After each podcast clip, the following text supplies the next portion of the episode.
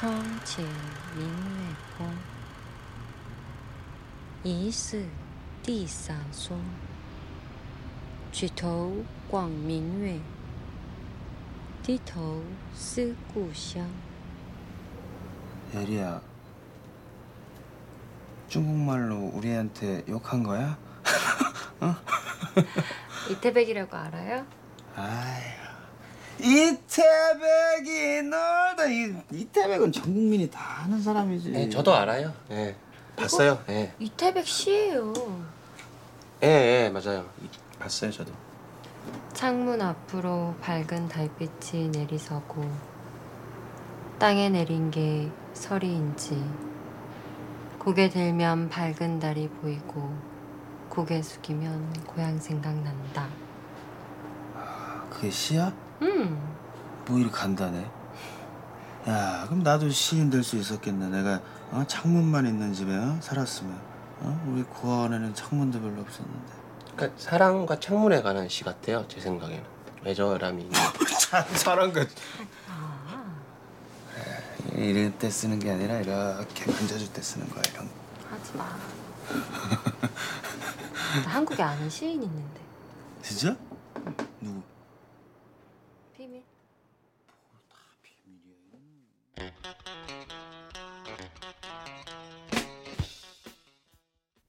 9월 26일 시가 있는 월요일 FM 영화 음악 시작하겠습니다.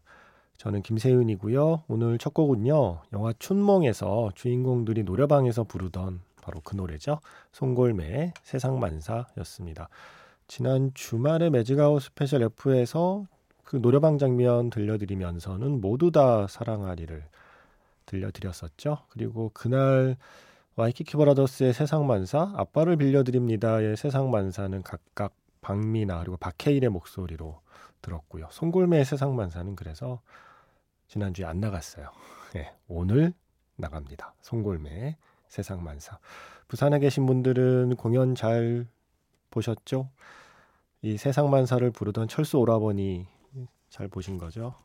공연 보신 분들은 아 제가 그래서 지난주에 그 어쩌다 마주친 송골매 영화 속 송골매의 음악들 준비하다가 춘몽을 다시 이렇게 보다가요. 예, 이 장면이 딱 발견이 됐어요. 오, 시. 그렇지. 그래서 오늘은 영화 춘몽에서 장률 감독의 영화 춘몽에서 우리 한예리 배우가 이태백의 시를 읊어주는 그 장면 함께 들었습니다.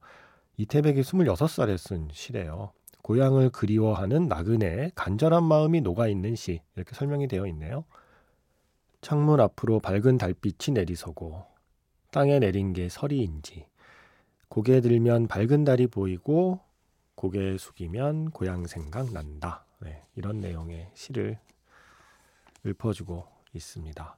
영화 속의 예리가요.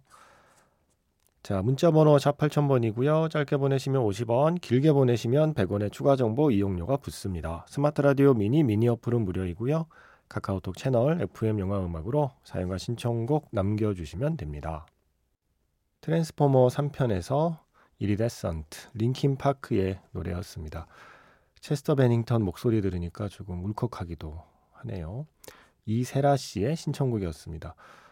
어, 얼마 전에 하루 종일 이상하고도 불행한 누군가에 대한 심리 평가 보고서를 쓰다가 답답함이 치밀어 한밤중에 산책을 하러 나갔어요로 시작해요.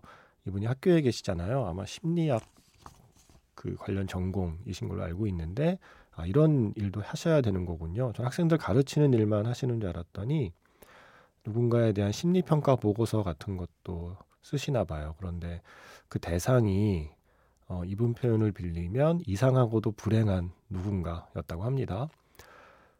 그날은 음악마저도 왠지 모르게 자극이 되는 것 같아서 평소와 다르게 아무 음악도 듣지 않은 채 터덜터덜 되는 대로 걷다가 문득 그런 생각을 하게 됐어요.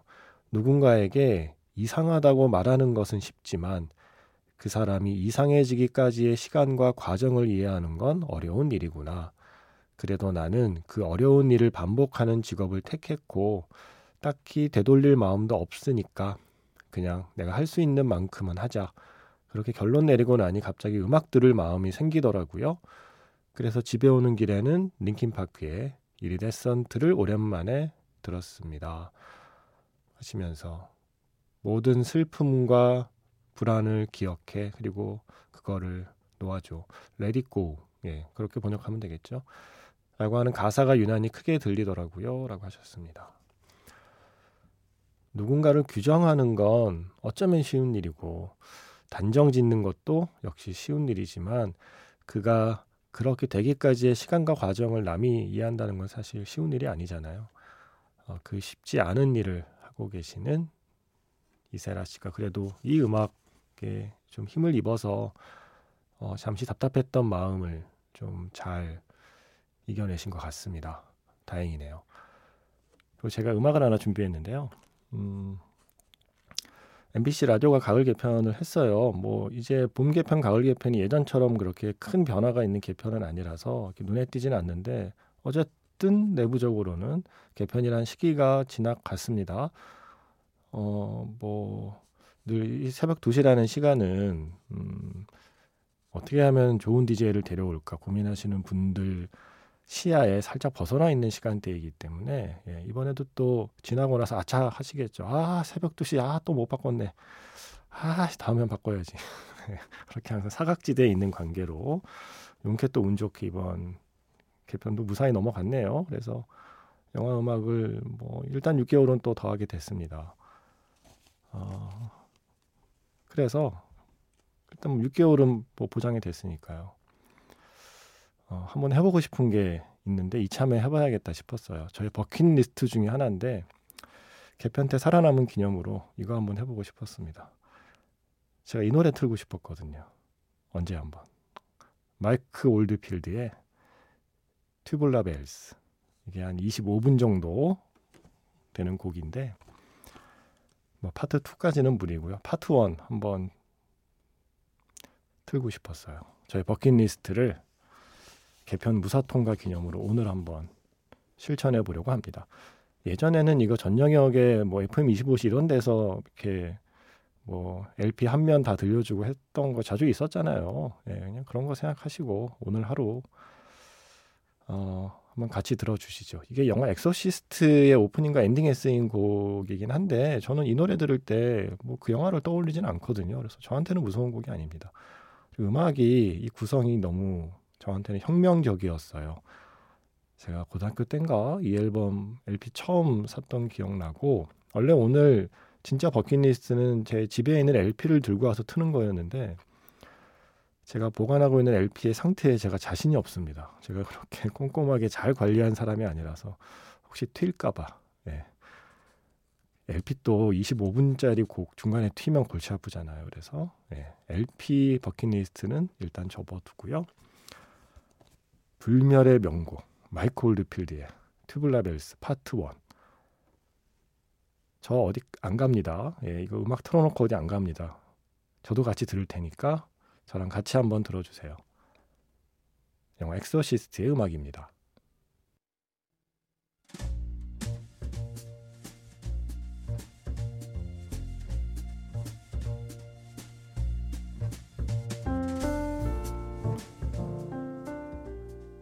다시 꺼내보는 그 장면, 영화 자판기.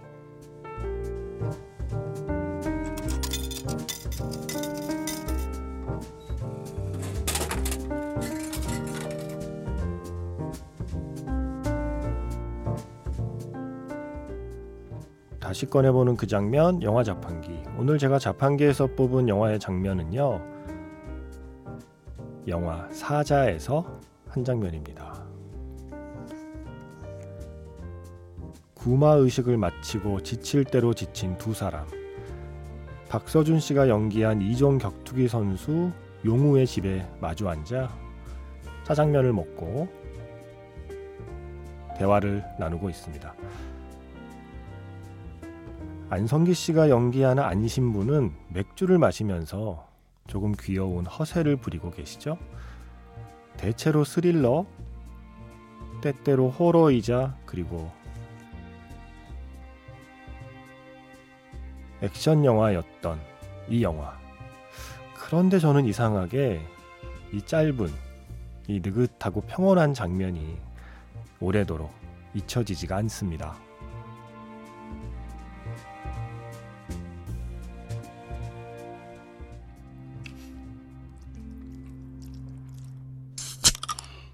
펜도 다 있고 운동은 언제부터 했어? 어렸을 때부터 복싱을 했었는데 군대 선임이 MMA 선수였어요. 그 형 따라서 입문했어요. 뭐 안주 다른 건 없나? 미국 갔다 와서 장을 못 봐가지고. 근데 신부는 술 마셔도 돼요. 응. 우리 술이랑 담배는 다 할 수 있어. 난 와인을 주로 마셔. 마귀를 쫓아내고 집으로 돌아와서 와인 한 잔 쫙 하면은 아주 잠이 잘 와. 난술 거의 안 마셔요. 그럼 스트레스는 어떻게 풀어? 운동이요. 어, 운동이 원래 하는 일이잖아. 어. 근데 딱히 할 것도 없잖아요. 연애는 안 해? 마음에 맞는 사람이 없어요. 고집이 세서 그래. 영감님이 하신 말씀은 아닌 것 같은데. 내가 신부가 돼서 그렇지. 젊었을 때 인기 많았어. 러브레터도 많이 받았고.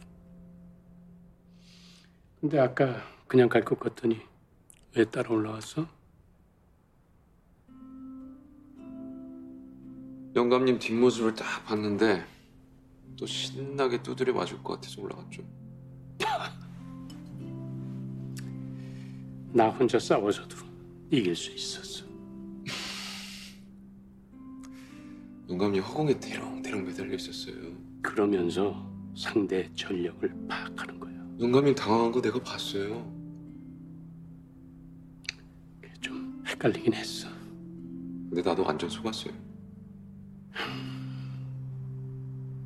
오늘 함께 해줘서 고마웠어.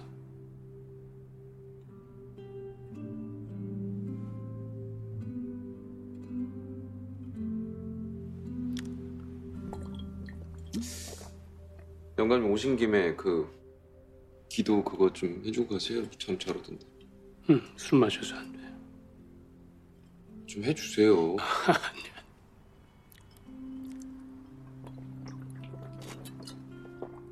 아, 너무 하시네. 아, 왜 오늘 이렇게 목이 마르냐?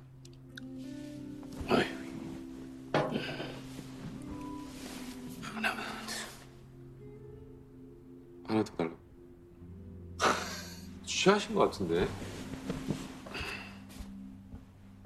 그래서 기도 못 한다 그랬잖아.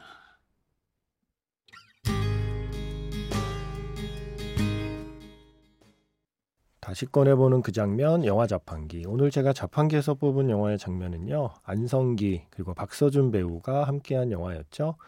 영화 사자의 한 장면이었습니다. 구마 의식을 마치고 음, 그 힘든 임무를 완수하고 집에 돌아와서 짜장면 시켜 먹고 예, 맥주 한 잔 하면서 물론 맥주는 안성기 씨 혼자 마시죠. 그렇게 두 사람이 나누는 대화였어요. 아, 저는 이게 안성기 배우님의 힘이라고 생각이 들어요. 어, 이런 그냥 어떻게 보면 평범해 보이는 대사인데 안성기 배우의 그 목소리로 안성기 배우의 그 얼굴로 이런 대사를 하면 어, 저도 막 기대고 싶어져요. 그리고 뭔가 좀 포근해져요. 이게 그 그냥 우리가 보통 연기력이라는 힘력자를 쓰잖아요. 저는 늘 그게 불만이긴 해요. 그게 힘으로 측정할 수 있는 것인가? 연기라는 게 이게 뭐 지구력이나 순발력 뭐 이런 거랑은 좀 다르잖아요. 어, 그래서 저는 연기력보다는 배우에게는 연기색이라는 게 더 어울리는 표현 아닐까 생각하는데 이게 안성기 배우님의 연기 색깔인 거죠. 그리고 색 온도가 이럴 때 제일 높아요. 어, 온도라는 게 있다면 그렇습니다. 그래서 뭐 이 영화 액션도 뭐 재밌고 구마 의식도 있지만 이상하게 이 장면이 올해 영화 처음 볼 때도 이 장면이 그렇게 기억에 남더라고요. 아 저런 분이 있으면 참 든든하겠다. 저런 분이 내 얘기를 이렇게 들어주면 참 좋겠다는 생각을 했던 장면. 어, 제가 주말에 안성기 배우님 영화 장면들과 음악들 고르면서 이 영화 이 장면도 생각했었는데 물론 영화가 너무 많아서 그때 뭐한게 얼마 되지도 않아요. 그래서 앞으로 중간중간 음, 떠오르는 작품들은 오프닝이나 자판기에서 또 함께 나누어 보려고 합니다. 음악은요 2009년 작품이에요. 이하나 배우와 함께 출연했던 안성기 씨가 페어 러브라는 영화가 있었죠. 그 영화에서 Fallen이라는 노래였습니다. 김신일의 노래였습니다.